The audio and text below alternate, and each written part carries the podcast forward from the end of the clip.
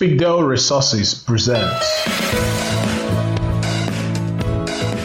Leading for a Change by Elvis C. Umez. Episode 12. In leadership, we will always naturally want to do what we can be proud of. Hence, both the leader and the people we desire to change, they can be proud of. But often, we let ego get in the way.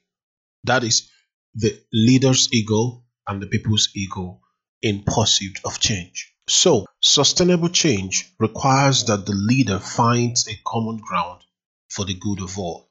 Reflection Are you letting your ego get in the way of the change you and the people you are leading have to experience?